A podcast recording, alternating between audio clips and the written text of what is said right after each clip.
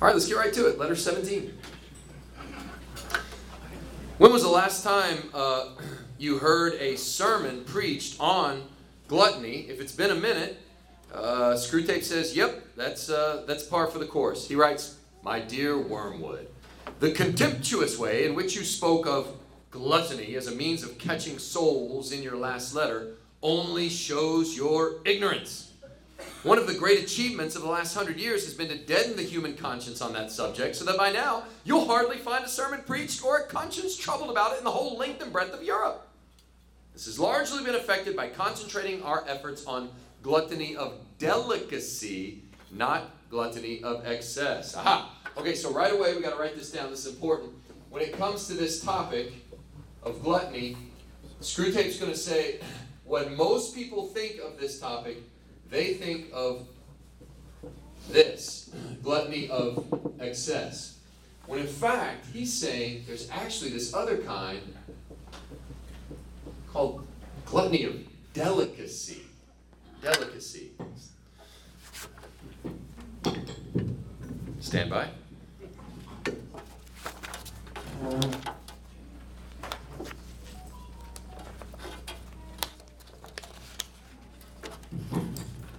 go. Now I'm all set. So he says, "This is this is okay. I mean, yeah, th- th- this works, and he'll get to this in a minute. But ah, the, the, the gluttony of delicacy. Now he gives an example. What does he mean? He says, "This is what you want. This is super helpful." Your patient's mother, as I learned from the dossier, and you might have learned from Glubose, is a good example. She would be astonished, one day, I hope, will be, to learn that her whole life is enslaved to this kind of sensuality. In other words, I've got her trapped by gluttony, but she'll be shocked because it's quite concealed from her by the fact that the quantities involved are small. But what do quantities matter, provided we can use a human belly and palate to produce querulousness? Uh, that word means full of complaints, impatience, uncharitableness, and self concern. Ho, ho, ho! Glubose has this old woman well in hand. She is a positive terror to hostess, hostesses and servants. She is always turning from what has been offered her to say with a demure little sigh and a smile, Oh, oh please, please, please. Oh, all I want is a cup of tea, weak, but not too weak, and the teensiest, weensiest bit of really crisp toast. You see, because what she wants is smaller and less costly than what's been set before her. She never recognizes as gluttony her determination to get what she wants, however troublesome it may be to others. So, at the very moment of indulging her appetite, she believes she's practicing temperance. That word means self control. So in a crowded restaurant, she gives a little scream at the plate, which some overworked waitress has set before her and says, Oh, that, that's far, far too much. Take it away. Bring me about a quarter of it. Now, if challenged, she would say she was doing this to avoid waste. In reality, she does it because the particular shade of delicacy to which we have enslaved her is offended by the sight of more food than she happens to want. Okay, let's pause there. Can anybody picture this? Is anyone imagining a person right now.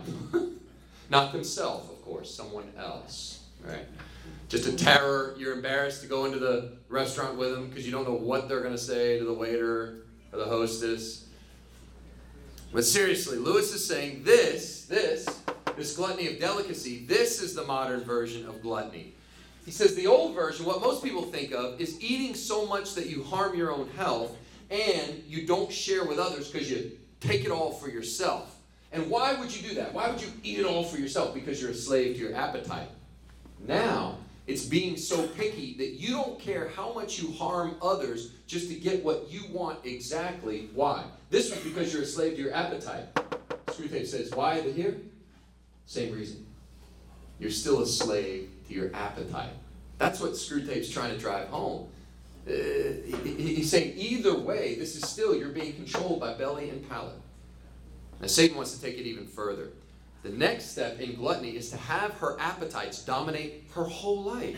Look, the real value of the quiet, unobtrusive work which Glubose has been doing for years on this old woman. Pause. Not the point, but wow, think about that. the demonic work that's quiet, unobtrusive, and been doing it for years. what does that say about the the uh, the diabolical workings? Quiet, unobtrusive, which has been doing for years on this woman, can be gauged by the way in which her belly now dominates her whole life. The woman is in what may be called the all I want uh, state of mind. See, all she wants is a cup of tea properly made, or an egg properly boiled, or a slice of bed, bread properly toasted. Is that too much to ask? I don't think that's too much to ask, right? But she never fails to find any servant or any friend who can do these simple things properly. You see that? She goes on sinning, but she covers it up with the all I want. Is it too much to ask things done properly? And the obvious answer is in your case, yes, it is too much to ask because of what you mean by properly. It helps, I don't know if it helps you. It helps me when I think about this lady to picture the old lady from Downton Abbey. I don't know if that helps anybody. I don't even know if it's an accurate character reference. I, she was probably really a nice person, but it, it, I just see this like, what? Is that so wrong? All I want. Well, Lewis goes on to describe why that's why that's such a problem in a really long and complex sentence. But here's what he's saying. Yeah, it's wrong because your prop your quote unquote properly is an impossible standard. And you don't even know where that standard came from. You think you do, but you don't. Watch what Screwtape says. He does a little uh, analysis here. Because her quote properly conceals an insatiable, that word means it can never be satisfied, an insatiable demand for the exact and almost impossible palatal pleasures which she imagines she remembers from the past. A past described as her as you know, the days when you could get good servants, but known to us as the days when her senses were more easily pleased and she had pleasures of other kinds which made her less dependent on those at the table. In other words, she's one of these that's always talking about, you know, back in my day, back in the day, things were better. And, and Screwtape's saying, no, they weren't. You're just A, you weren't so picky back then, and B, you actually had a life. Right? You concerned yourself, you had other things going on, and so you weren't so concerned about, you know, uh, uh, everything, you know, but when all you care about is your, your meals, you don't have anything else going on, you get really, uh, you know, uppity about all this stuff. Meanwhile, Screwtape goes on. Here's think about all that this does. Think about all the people she's hurting, and she doesn't think she's doing anything wrong. She's completely self-referential. She's she's completely blind to all this. Meanwhile, the daily disappointment produces daily ill temper. Cooks give their two-week notice, and friendships are cooled. If ever the enemy introduces into her mind, you know, a faint suspicion that maybe she's too interested in food, Glubose counters it by suggesting to her that she doesn't mind what she eats herself, but she does like to have nice things for her boy. Mm. In fact, of course, her greed's been one of the chief sources of his domestic, domestic discomfort for many years. Now, I just want to briefly touch on that line. What? It's not for me. It's for my kid. it's not about me. I, it's, it's for my child. May I add? Have you noticed people will excuse all kinds of wicked behavior when they play the, well, it's not about me, I'm just looking out for my family card. I'm just looking out for my kid. Not in every case, but perhaps in your line of work. And here I'm thinking about how many people in this room are teachers, coaches that maybe will know what I'm talking about. When people become real, parents become really mean, but then they go home and pat themselves on the back because I'm just a concerned parent who has a right to fight for my kid when in fact you're just being mean. So they excuse themselves because what they're really doing is fighting for themselves because the kid has become an idol or worse, a projection of themselves in some unhealthy way. And the irony, so they, my point is, we will justify mean behavior because, well, of course, it's not about me. You know, I would never be this uh, uh, wicked and cruel and claws out, you know, but of course, I'm just, you know, looking out for my family. I gotta do what's best for my family. So they're justifying mean behavior. And the irony is, this is all happening at the restaurant, and she says she's doing it for the kid, the, the young man, the patient. And the young man is what? He's mortified. He's not proud of this. He's not grateful for this. He's embarrassed by her. Anyway, back to how we can use, from Screwtape's perspective, he's thinking, how can we use gluttony as a temptation for the guy? Because so far we've been talking about uh, uh, uh, the patient's mother, but that's Glubose's concern. Let's get back to our patient. Well, the apple doesn't far fall far from the tree. Look what he says. Now, your patient is his mother's son. So while working your hardest, quite rightly, on other fronts, in other words, I get it. You want to trap him in, in, in lust and immorality and pride. I get it. Don't neglect a little quiet infiltration in respect of gluttony. Being a male, he's not so likely to be caught by this all I want camouflage. No, males are best turned into gluttons with the help of their vanity. They ought to be made to think themselves very knowing about food, to pique themselves, that word means pride themselves, on having found the only restaurant in the town where the steaks are properly cooked. There's that word again, properly. Uh, you know, um, I don't know if you've noticed this, but it does seem to me there is there does seem to be a lot of posturing and when you if you see a group of men in the wild and you study, you know, like a nature show, and they're at a barbecue, uh, they're all standing around watching somebody grill. Just tell me if it's not true. There, there, there can be just a little bit of pride and vanity about their grilling techniques and their barbecue techniques, and it's not before long somebody bring well. I got the big green smoker 3000, and uh, to me that's the only way you can make a steak. I don't know, you can eat this trash, but uh, you know the only way to really smoke that, you know, it's like, okay, okay, uh, you know, it's always like, well, anyway. I guess I started the whole thing with, you know, I went to Kansas City and ate burnt ends. Screwtape's been working on me, I guess. But, but here, here's the value of that. So you might say, okay, that's harmless. That's just that's just competitive vanity and a little bit of pride. Ah, what, what, watch what he says. What begins as vanity can then be gradually turned into habit.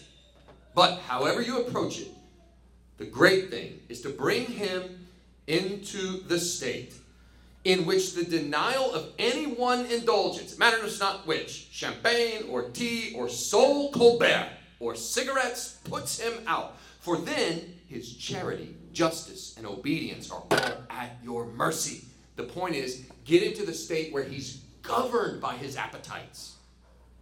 Now, either way, he would say, okay, so delicacy, so there's gluttony of excess, then the gluttony of delicacy, which he further divides into typically um, with, with the case of like his mom, it's going to be the, um, what did he call it? The all I want syndrome. And with him, it's going to be the um, uh, vanity, you know, well, the actual, you know, best way to do it, or I know the best.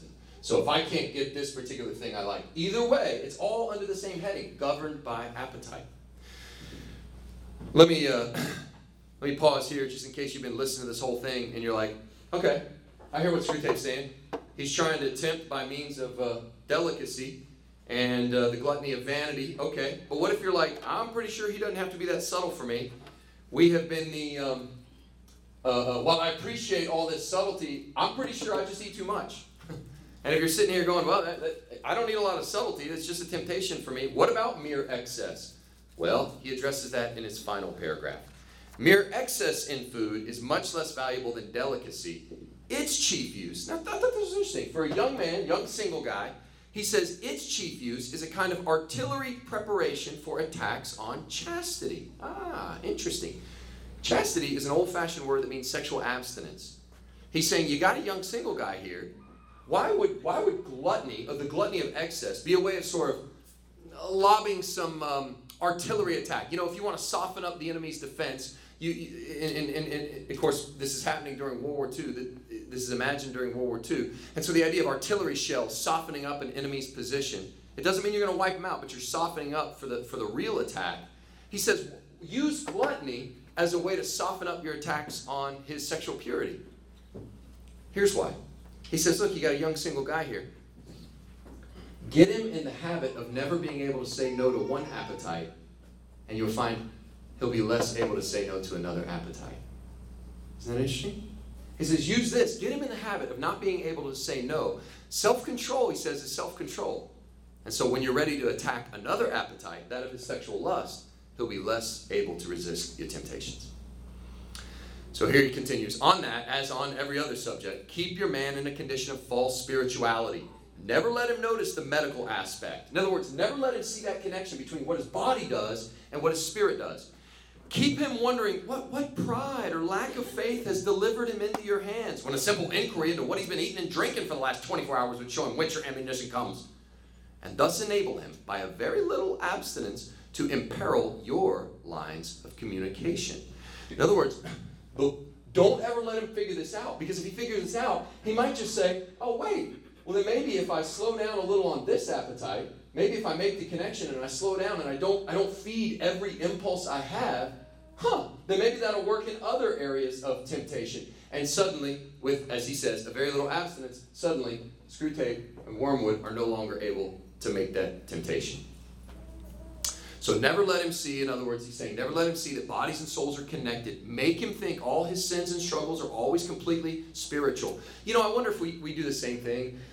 When I was in college, I, uh, I, I was reading this book and um, like, like I guess like a lot of Christians, well, I shouldn't say a lot, but many Christians, um, you, you, sort of have to, if, if, you, if you're like me and you grew up in the church, there has to be this point where it's like, okay, this was the faith that my parents had. I'm in my parents' church. That's great. But then when, at some point, it's like, is this going to be my faith? Like, am I going to really own this? And uh, for me, college was a time where I was like, wow, like this is this is real. Jesus is real. I have a relationship with him. I don't know if I'm doing a good job of explaining it, but there was just something that really, uh, I felt like these lights kept kept turning on, and I, um, so much growth. And one was by a book, was a book about spiritual disciplines um, by a guy named John Ortberg, and it's an old book. It probably came out in um, ooh, maybe late '90s, but it's called "The Life You've Always Wanted: Spiritual Disciplines for Ordinary People." I love that title.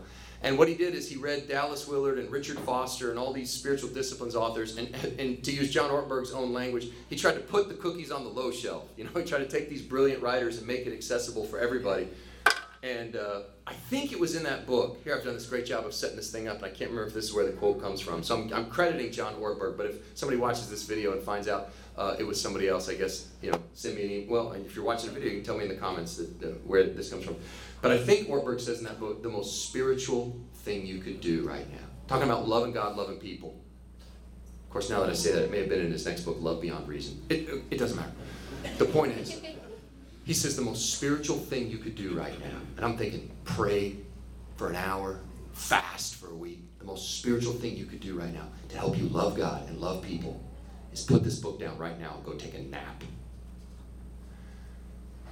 His point was, it might be that you're not able to love God and love people because you've got some spiritual pride going on. You. It could be you're just grumpy.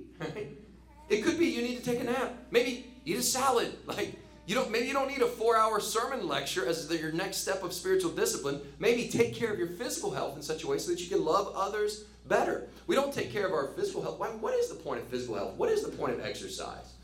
Um, is it not? What's the point of a human being? To love God and to love other people, to glorify God and enjoy Him forever. To, to see a human being on fire with the, for the glory of God. It's, it's not to, not to, you know, Rick Warren says you can perfect your body, you can neglect your body, or you can respect your body. It, it, it's meant to glorify God.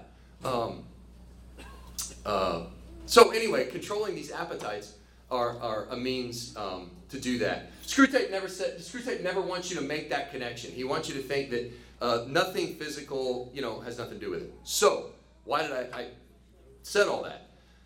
That to me, all this makes a great case for the spiritual discipline of fasting. There, the Bible gives many reasons for fasting, and by fasting I mean denying one's appetite for food for a set period of time, not eating food for a set period of time. To which some of you know, like, I, I do that every night. Every night I go to bed, I fast the whole night, and when I wake up in the morning, I break the fast at a meal I call break fast. And so I'm already doing it. Check. That, that, that's great. Um, but what you're trying to do is have self control. And when you fast, among many other things you're doing, I don't want to say this is the only point of fasting, but one of the things fasting does, and those of you who have um, um, uh, experienced and, and, and tried on that, that spiritual discipline of fasting, one of the things you'll notice is you realize how governed you are by that appetite, and you realize how governed you are by many appetites. And it's a way of saying, wait a minute, you don't, hey, belly, I hear you growling for lunch. Yes, I hear you. Yes, yes, I know. I know we just had second breakfasts and elevensies, and now you're ready for lunch. But uh, no. And your belly says, What? That's right. No. But I control you. No, appetite. I control you. Because I am controlled by the Holy Spirit. So I therefore have a fruit of the Spirit. Part of the fruit of the Spirit is self control. And it's a way of telling that appetite, no. Your appetite doesn't like that, but it goes, okay. Then you're the boss. That's right. And somehow fasting becomes training, not only to say no to that appetite, but all sorts of appetites greed, lust, avarice. So if he must think of the medical side of chastity, so now he's back, and this is kind of, I don't know if this is like a 1940s thing. If he must think of the medical side of chastity, feed him on the grand lie which we've made the English humans believe that physical exercise in excess and consequent fatigue are specially favorable to this virtue. Now, what's he talking about? Is CrossFit satanic? Leave a comment in the comment section. what's he talking about? Apparently, uh, there's an old lie going around that young men won't be tempted sexually if they're constantly exhausted from exercise, so have them involved in all these sports. He writes, how they can believe this in the face of no, the in face of the notorious lustfulness of sailors and soldiers may well be asked. but we use the schoolmasters to put the story about men who were really interested in chastity as an excuse for games and therefore recommended games as an aid to chastity. Complex sentence. I don't. It's it's not the main point. Uh, but Lewis is saying, obviously, excessive exercise is not proof that you won't struggle with sexual purity. And think about the notorious reputation of soldiers and sailors back in the day. So, how did it come about? Well, back in the day in England, if you can imagine England in 1920s and 30s, you got headmasters of private Christian schools. These are all boys' schools. They were usually run by a church. So the, the headmasters of these schools really just wanted more time for sports. But the church wouldn't allow more time for sports. So to justify it, they went and told the church uh, priests and stuff that, well, sports are an effective aid in keeping boys pure. And so they didn't really care about the spiritual condition of the of the boys, they cared about sports. So that's what he means by they, they used the they used that excuse, which was really just uh, uh, they cared about sports. Anyway, that's what he's talking about there. But he says this whole business is too large to deal with at the tail end of a letter, and so he's going to deal with it more in upcoming letters. Your affectionate uncle, Screwtape. All right. I would like to press on and then see if just maybe today's the day we can allow uh, some time uh, for q&a so he's going to deal with that next topic of sexual purity in the next letter to which we now turn so if you guys will turn now to letter 18 the topic of sex and really marriage um, We'll try to uh, get through this one and then see if we have some time left. Jump right in. My dear Wormwood, even under Slubgob, you must, he's always taking shots at this Slubgob. He's apparently the training of whatever the demon seminary is, the under college. Uh, even under Slubgob, you must have learned at college the routine technique of sexual temptation. And since for us spirits, the whole subject is one of considerable tedium, though necessary as part of our training, I will pass it over. But on the larger issues involved, I think you have a good deal to learn. Uh, you would think, I just, I'll just pause there and make this kind of side comment. You would think that the topic of sexual impurity would be like a hot topic. Oh man, sexual immorality. You know, that's that's that's juicy stuff. That's a hot topic. I think it is interesting that from the demon's perspective, it's like, ugh, boring. Because all sin ultimately really is boring uh, there's no creativity in hell. Remember, they can't create. Only God can create. So what can Satan do? All he can do, since he can't create sin, all he can do is take a good gift of God and twist or pervert. That's all he can do. He can lie, he can twist, he can pervert, but he can't create sin. So when it comes to food, he can pervert God's good gift of food. Who can deny that food is a good gift? You know, God could have made us in such a way. Like, why did God make taste buds? Right? He could have just made us in such a way that we just picked a certain pill off a certain tree of nutrients and popped it in, and that gave us our nutrition for the month or something. Instead, he let us taste things like burnt ends from Kansas City, Missouri, things that were cooked on the Smoke Pit 3000, you know. Um, he didn't have to do that. So who can deny that food is a good gift? So what does Satan do? He can't create unfood. I mean, if you think, I, I, I'm pretty sure when I was first learning to cook, I created satanic unfood. You didn't, okay? You didn't. You may have messed up, but but he can't create unfood. He can't create, you know. So what can he do? He takes God's good gift of food and perverts it into, on the one hand, uh, an eating disorder, right? A gluttony, or on the other hand, anorexia or bulimia or something. He's taking God's good gift of food and twisted it. Uh, the same thing with sex.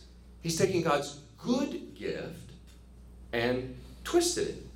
And so that, that, for him, this, this is boring. There's no creativity. But he does want to speak to some larger issues. And so really this letter is, is, is it's, a, it's about sex, but it's really about marriage. And it's a lot like C.S. Lewis. I'll just say this about this letter. This is a difficult letter. It, not because of the topic, it, it's just thick, it's dense, it's, it's philosophical, but it's worth it. So, so let this like be a lesson to all of us. Um, it is fun to read books that are beneath us. I, I don't mean that in a prideful way. I mean intellectually, they don't challenge you at all. They're fun to read. I read them at night before bed because you don't have to do any thinking about it, and right, it's great. So I love books where you know the good guy goes in, he blows everything up, and you know there's 30 bad guys armed to the teeth, and one guy walks in. I'm like, I know who's going to win every time. You know, fine. Then there's books to read that are at your level. But we also need to read books that are above us. They're difficult. We're not going to get everything because then we can pull ourselves up. So it's good to have a steady diet of all of those things to me, this chapter is an example where Lewis is, he's above me. He's above where I'm at. But I need to read that. I need to be stimulated in that way so that I can I can grow and I can learn. So don't ever be discouraged when you read a passage you don't understand. That that's good. That means you, you're going to learn. Also, that that's for those you know some people they grew up in church and everything that's said every Sunday they have a category for it. It makes sense. But there's going to be times when you're in a sermon and you're like, I didn't I didn't get like whoo I didn't get like whoo I didn't get like 50 percent of that. And that's being generous. Other times you're like, I didn't get 7% of that. And to kids, I tell kids, you know, whether you're in First Kids Worship or or you're sitting in big church, we used to call it big church, I don't know. Um, and you think, man, I'm getting maybe 7% of this. Hey, I can tell you, as somebody who grew up with, there was no kids' church, there was slaps on the back of the head. and I heard Alistair Begg say this. He grew up apparently in a similar environment. But I'll tell you this um, I probably got about 7% of everything that happened in a worship service as a kid. And then 7% the next week. But here's what I, here's what I can tell you those 7% add up.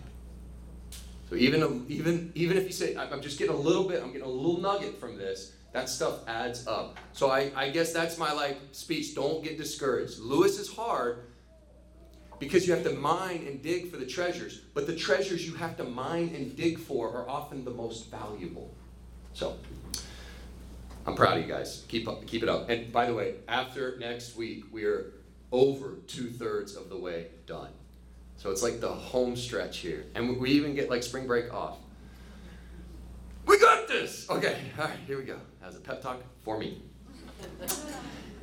The enemy's demand, here we go. This is what I want you to get. This is the 7% right here. The enemy's demand on humans takes the form of a dilemma either complete abstinence or unmitigated monogamy. Unmitigated means unlessened. 100%. 100%. That right there. God's sexual ethic. So good, guys. Here it is. I use this all the time.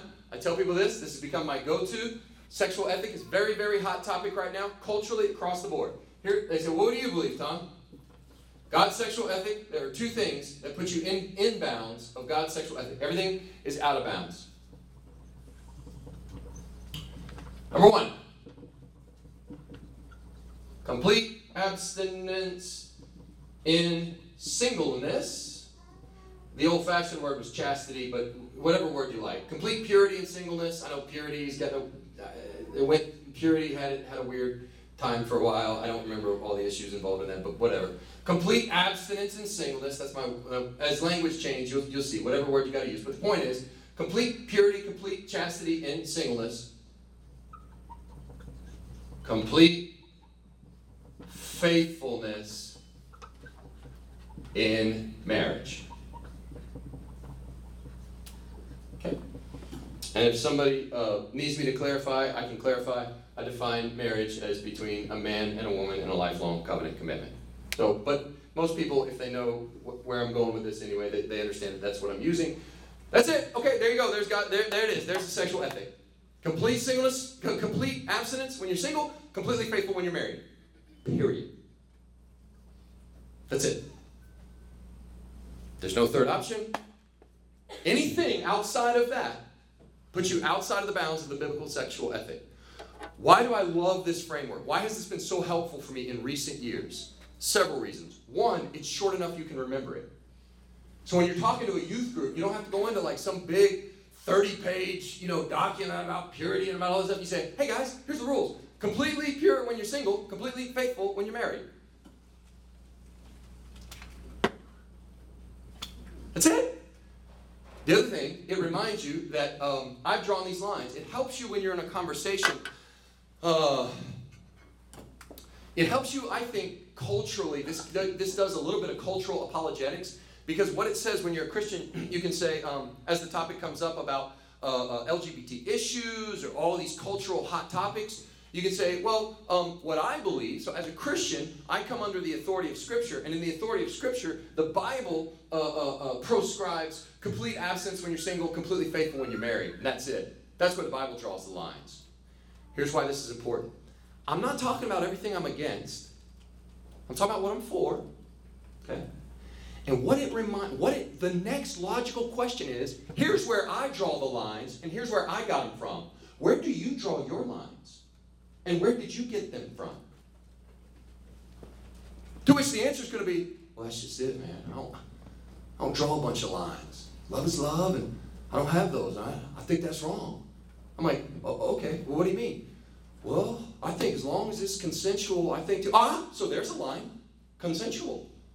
Well, I guess, okay, that's a line. But I think if two people, there's another line. You've limited to two. That rules out polyamory. That rules out all sorts of things. My point is, you have lines. Yeah, but they're broad, and there will always be someone who draws the lines even more broadly than you. What will you say to them with your narrow, narrow viewpoint? You don't have to be as sarcastic as I am, but you, you know, you see my point? Get everyone needs to admit we're all drawing lines about what is acceptable and what is not. The follow-up question is, I got my lines from a document that I believe is the Word of God, and not for nothing, but if you draw your lines differently than this, you're running contrary to about two thirds of the world's population. Every Jew, Muslim, and Christian on the planet is like that, that that's Orthodox belief in Judeo Christian and Islam. That's what they're going to say. You, you with me so far? So, so where did you get those? Where did you get your lines? Well, if I had to admit, I would say, I guess I got them from my culture. Ultimately, I got them from me. Well, if you're, if I'm getting my lines on where I draw this stuff from Matthew, Mark, Luke, and John, and you're getting them from your bowling team, like I'll take my chances with the Bible, right? Many people want to approach the topic of uh, sexuality in our culture as if the Bible is a bunch of thou shalt nots. You know, what's the Bible against? And I think that can lead to misunderstanding. At best, at worst, people use it as a deliberate trap because it's too broad a question. I think it's better to start the conversation. Here's what the Bible's for. This is what we believe. And if you really can't think of anything I've just said, and you're like, uh, my pastor talked about what this is and our sexual ethic, I think complete abstinence in singleness, complete faithfulness in marriage, and then you can just say, you know, you pull out a Bible and say, I, I, I don't get to make the rules, you know. I believe what the Bible says. You don't have to be defensive, you don't certainly don't have to be aggressive, and you don't have to make the rules. You just get to bear faithful witness. I spent a long time on that because here's why. If you get nothing else out of this chapter, this I hope will help you. Okay? That's it. To me, putting it that simply and plainly is helpful. The rest of this chapter is very, very valuable, uh, but it's going to take work. So here's what he says. He's speaking to larger issues involved around this. Can you see where he says, ever since? Ever since our fathers? You see that? Ever since our father's first great victory, that's what he calls the fall of man in the Garden of Eden. We have rendered the former, complete abstinence and singleness, very difficult to them. And the latter, complete faithfulness in marriage, we've been closing up as a way of escape. We've done this through the poets and novelists by persuading the humans that a curious and usually short lived experience, which they call, quote, being in love, is the only respectable ground for marriage. That marriage can and ought to render this excitement permanent, and that a marriage which does not do so is no longer binding. this idea is our parody of an idea that actually came from the enemy. Brilliant. Let's pause. Screwtape is saying try to tempt the humans to forget or ignore or change what the purpose and definition of marriage really is. And, and, and, once again, I know I've pointed this out before, but he wrote it in 1941. And the fact that he's, he's saying in 1941, Lewis is saying, get the humans to think that the definition of marriage, the purpose of marriage, and the foundational basis of marriage is being in love. Let me say that again. In 1941, he was able to say a satanic attack would be to get humans to have the word marriage be completely up for grabs in how you define it, but make being in love the uh, uh, purpose and the foundation of it. Why? And, and, and go a step further. If that feeling ever fades, the marriage is no longer binding. You fell in love, whatever. I would say, here we are in 2023, and the purpose of marriage would probably be connected to what everything in the secular world is connected with, and that's the purpose of everything the fulfillment of self. I think that's what most people would say today, outside of Christianity, they would say um, uh, the purpose of marriage is fulfillment of self, right, in, in some sense. But either way, uh, my own definition of marriage, I would use Tim and Kathy Keller's in their book, The Meaning of Marriage. I'll give you a definition and purpose. Uh, the definition of marriage lifelong monogamous relationship between a man and a woman. Purpose, uh, according to the Bible, God devised marriage for three things. Number one, reflect his saving love for us in Christ, right? It's to show forth the gospel. That's another sermon for another time. But reflect his saving love for us in Christ. For those of you who were in the um, marriage group uh, last semester, I hope this some of this sounds remotely familiar. Maybe it's part of the 7%. Two, to refine our character. God gave us marriage not just to make us happy, but to make us holy, right? And three, to create stable human community for the birth and nurture of children. If God gives a couple the gift of children, then it will create a stable human community for their flourishing. And to accomplish all this by bringing the complementary sexes into an enduring whole life union. And that's a quote from uh, Tim and Kathy Keller's book, Meaning of Marriage. So, with that definition in mind, let's see if we can figure out what Screwtape's up to in his attempt to sabotage marriages. Here we go. This is thick stuff. The whole philosophy of hell. You see where I'm at?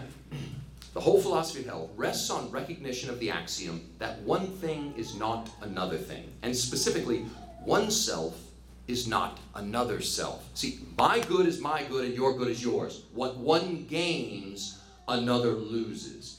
Even an inanimate object is what it is by excluding all other objects from the space it occupies. If it expands, it does so by thrusting other objects aside or by absorbing them. A self does the same. With beasts, the absorption takes the form of eating. For us, meaning us demons who are spirit creatures, it means the sucking of will and freedom out of a weaker self into a stronger. To be means to be in competition. Um, my kids uh, had, had they had this game, this little app, and it was these uh, snakes that were like floating around in space. I guess it was the weirdest app. And I said, "What are you doing?" And they would guide these snakes, and it was very simple um, if, uh, if, if a snake ran into, see, like if, if a snake ran into your snake, it like, poof, like disappeared and you would like gobble up its pieces and your snake would get bigger. And, and the bigger the snake got, the more dangerous it was because it was like it was like the strong devour the weak. I'm sitting there playing it like, this is oddly really disturbing because it was so like Darwinian. It was like like like uh, survival of the fittest, and I thought this is kind of creeping me out. And the way you got bigger and got more points was like gobbling up the weaker snakes or whatever. And I was like, uh, I don't, uh, you know, for being rated E for everyone, this game creeps me out a lot. Anyway, I may be the only one who thinks that, but like, here's this doctrine of hell that like the strong devours the weak. It's a zero sum game. For me to win, you must lose. I used this illustration before, but in Screwtape's world, the apple and I can be united, but the apple's going to change. I'm going to eat the apple and process it and consume it. That's the only like like the apple and I can be united, but that is a that is hell's version of unity. It's been devoured. Enemy's philosophy, he's saying that's the problem with God. Watch. Now, the enemy's philosophy is nothing more or less than one continued attempt to evade this very obvious truth. He aims at a contradiction. Things are to be many, yet somehow also one. Ugh. The good of oneself is to be the good of another. Ugh. This impossibility he calls love. And this same monotonous panacea, that word means a cure all, can be detected under all he does and even all he is. Or, oh, or claims to be. Good cover, Screwtape. You almost slipped into heresy. Did you hear that? He almost said God is love. Whoops. I mean, that's what he claims to be. Thus, what's he talking about here? How can, how can three be one? Or it doesn't make sense. Thus, he is not content, even himself, to be a sheer arithmetical unity. He claims to be three as well as one. In other words, he, he himself claims to be triune, in order that this nonsense about love may find a foothold in his own nature. Ugh. At the other end of the scale, he introduces into matter that obscene invention, the organism, in which the parts are perverted from their natural destiny of competition and made to cooperate. Thick stuff. I can break it down for you. In other words, he's saying in, in his own nature, he's triune three in one. So that means God existed before there was time, before there was universe. There was God the Father, God the Son, God the Holy Spirit, one God, three persons for all eternity, which means the, the Father loves the Son, the Son loves the Holy Spirit, the Holy Spirit loves the Father, and they are engaged in eternal, there's love. That's why the Bible can say in 1 John, God is love. Because love needs an object. That is an objection, by the way, against. That's part of why I am not a Muslim. Uh, who would say that, that, that's blasphemy to a Muslim, right? Allah is one. And the whole idea of a trinity is, is, is blasphemous in the Muslim theology. But that's my point. That means at the very core of the Muslim universe, you might say God is power, but you could never say God is love. Uh, God didn't have to create, it also meant God wasn't lonely. It meant the only reason you're here. Did you think about that? God doesn't need a universe to sing his praises. God is eternally happy. He's the eternally blessed God. He, Father, Son, Holy Spirit. So he has to create the very act of grace to create a universe and then to populate it with humans. That means that every single one of you, you were not created because God needs you to glorify him. He's not uh, insecure and thinks I'm going to make some humans so they can send me glory. No, the only reason you're here is an overflow of his love. And then he wants to do that in everything. Think about your organs, Screwtape says. Think about that for a second. Your organs, you you would think your liver would be like, I don't care if brain has to shut down. Liver's in it for liver. And liver's to go on living and be strong. I don't care what happens to brain. Or fingers start to get cold and be like, I don't care if toes die of frostbite. It's fingers, right? Fingers are for fingers, and we're going to take all the blood and the oxygen and the warmth. I don't care what other parts. Instead, do you know your body? Your, the parts of your body, your organs, they work together instead as an organism. Many functioning as one. Screwtape says it's obscene. So his real motive for fixing on sex as the method of reproduction among humans is only too apparent from the use he's made of it. Sex might have been, from our point of view, quite innocent. It might have been merely one more mode in which a stronger self preyed upon a weaker, as it is indeed among the spiders where the bride concludes her nuptials by eating her groom. What is that, the, the black widow or the one of one of those spiders? Yeah. But in the humans, the enemy has gratuitously, that word means needlessly, associated affection between the parties with sexual desire.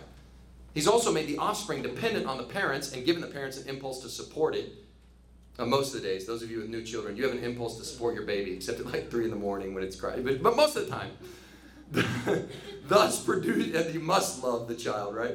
Thus producing the family, which is like the organism, only worse, for the members are more distinct, yet also united in a more conscious and responsible way. The whole thing, in fact, turns out to be simply one more device for dragging in love. What's Screwtape saying? God designed the physical act of sex to be contained within the confines of covenant marriage in part because it produces so much affection. And that love and affection can be the environment for raising a family. Let's continue. Now comes the joke. The enemy described a married couple as, quote, one flesh. He did not say, quote, a happily married couple or, quote, a couple who married because they were in love. But you can make the humans ignore that. You can also make them forget that the man they call Paul did not confine it to married couples. Mere copulation for him makes one flesh. You can thus get the humans to accept as rhetorical eulogies, that means high praise, of, quote, being in love, what were in fact plain descriptions of the real significance of sexual intercourse. The truth is that wherever a man lies with a woman, there, whether they like it or not, a transcendental relation is set up between them, which must be eternally enjoyed or eternally endured. Transcendental just means relating to the spiritual non physical realm. Lewis is teaching us several things here. It'll pay us uh, uh, great dividends, I think, if you, to go back and, and reread this. We may not get it all in the first pass, but like it or not, uh, first thing he's trying to say is there is not, no matter what you've heard, no matter what you see in media or TV or movies, the truth is there has never been and there never will be such a thing as a harmless little fling. There's no such thing as a casual sexual encounter. That's an invention of the enemy. Sex is a powerful force. Why? Because it was designed to be powerful. Because why? It was designed to cement couples who are married into deeper and deeper bonds of affection for one another. So, and you can ask yourself, does a life, uh, people would say, people would push back on that and say, no, I, come on, let's be progressive. It's a modern age. You know, uh, uh, uh, uh didn't we have a sexual revolution in the 60s? Doesn't that cause human flourishing? Um, ask.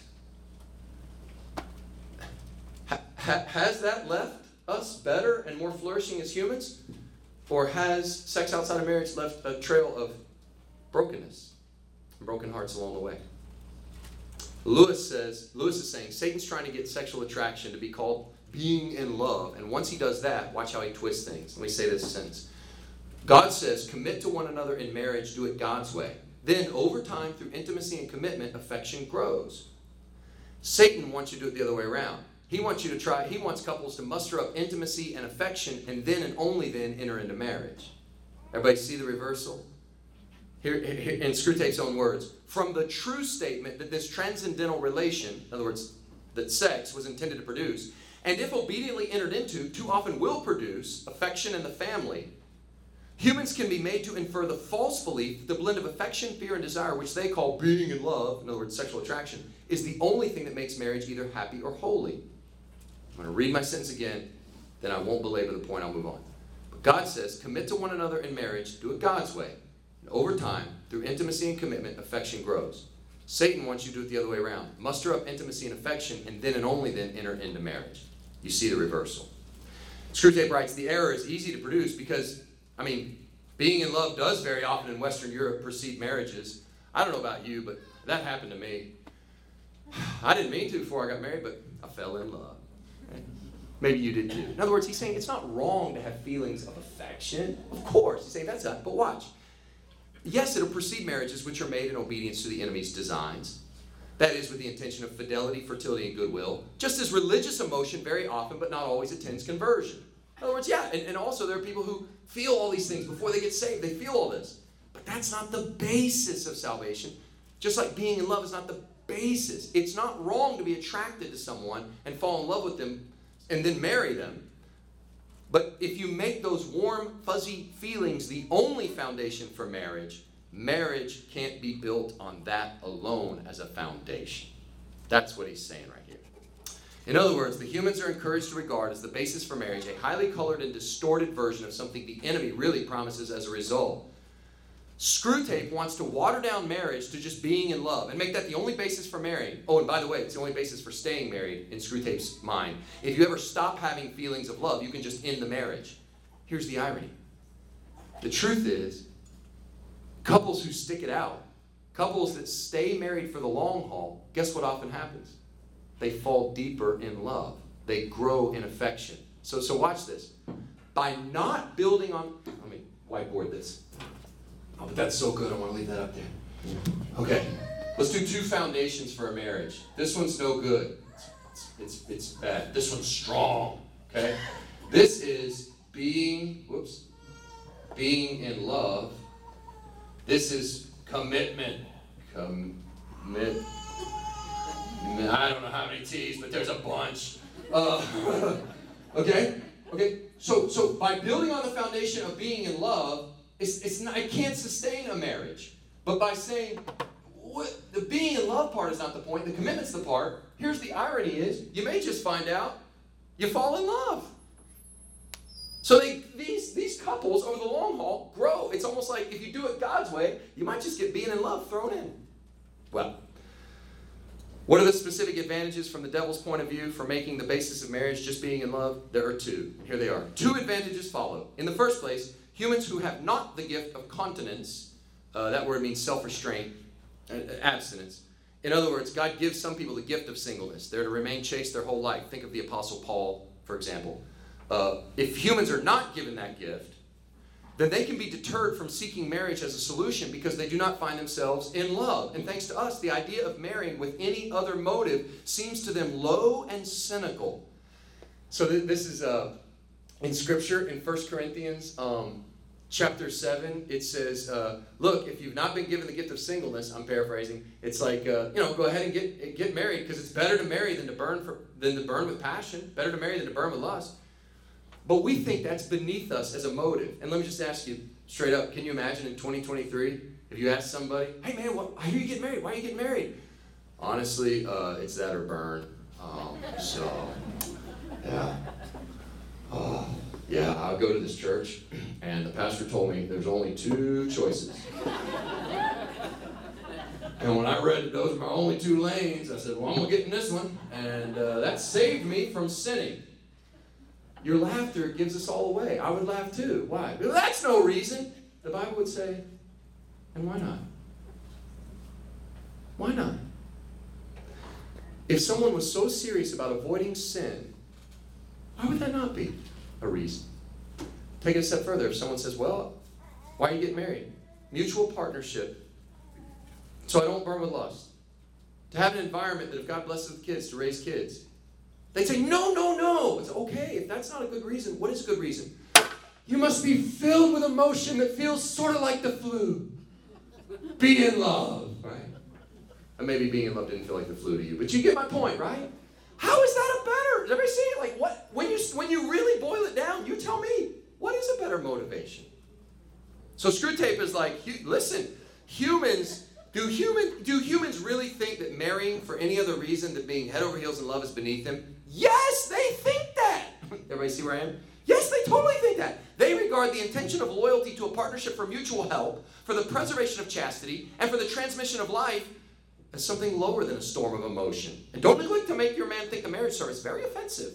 In other words, yes, humans would be embarrassed if they said, the main reason I'm getting married is I need a partner for mutual help, I need help preserving chastity and uh, the transmission of life. They'd say, what? No, no, no. A storm of emotion is a better reason to get married. Is it?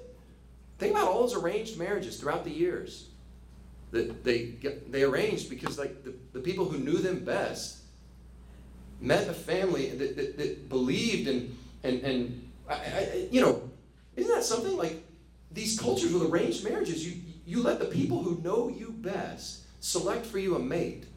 And we're like, that's terrible. Well, how should you do it? Swipe right. And really? Like that's better. That's that's really better? Okay. Now I'm preaching. I guess my point is, um, Jackie and I have chosen uh, to arrange the marriages of all three of our children. That's what we're trying to say. So if, if you're here, if you're watching this online, if you've got uh, kids that are uh, about their age, uh, we're running a two for one dowry special. And just, you know, see us after class. And, that's it. just jokes, sort of. so Screwtape is, can you imagine somebody comes to date my kid? I'm like, turn with me to letter 18. Ah! I'm never coming back. Okay, uh, where was I? Oh, yeah, yeah, yeah. So Screwtape's like, yeah, yeah, humans really think this. In the second place, remember there's two advantages. The second advantage is any sexual infatuation, whatever, so long as it intends marriage, will be regarded as love, and love will be held to excuse a man from all the guilt and to protect him from all the consequences of marrying a heathen, a fool, or a wanton. Whew, crazy, difficult sentence in my opinion because Screwtape uses such flowery language, which is so cool because it's satirical and it's the whole genre. But sometimes I just wish he would like speak in modern words. What he's saying is this: once the man thinks I'm in love, which he really just means I'm physically attracted to a person, then he'll think it's okay to sleep with this person before marriage so long as I'm gonna marry him. See, now there's no guilt since being in love is the whole point of the foundation. Or on the other hand, I have to marry her, even though they're a bad person and would make a bad mate, because culture says you can only marry somebody that you're in love with, which again for him means uh, sexual attraction, infatuation. but more of this in my next. And so next week we'll try to cover 19, 20, and 21. This is a difficult letter, but I hope you'll keep the key um, takeaway, and I hope that it helps you in uh, both your own life and in cultural apologetics, really, in discussing with a world that I think has um, maybe gone off the rails a little bit in this uh, in this topic.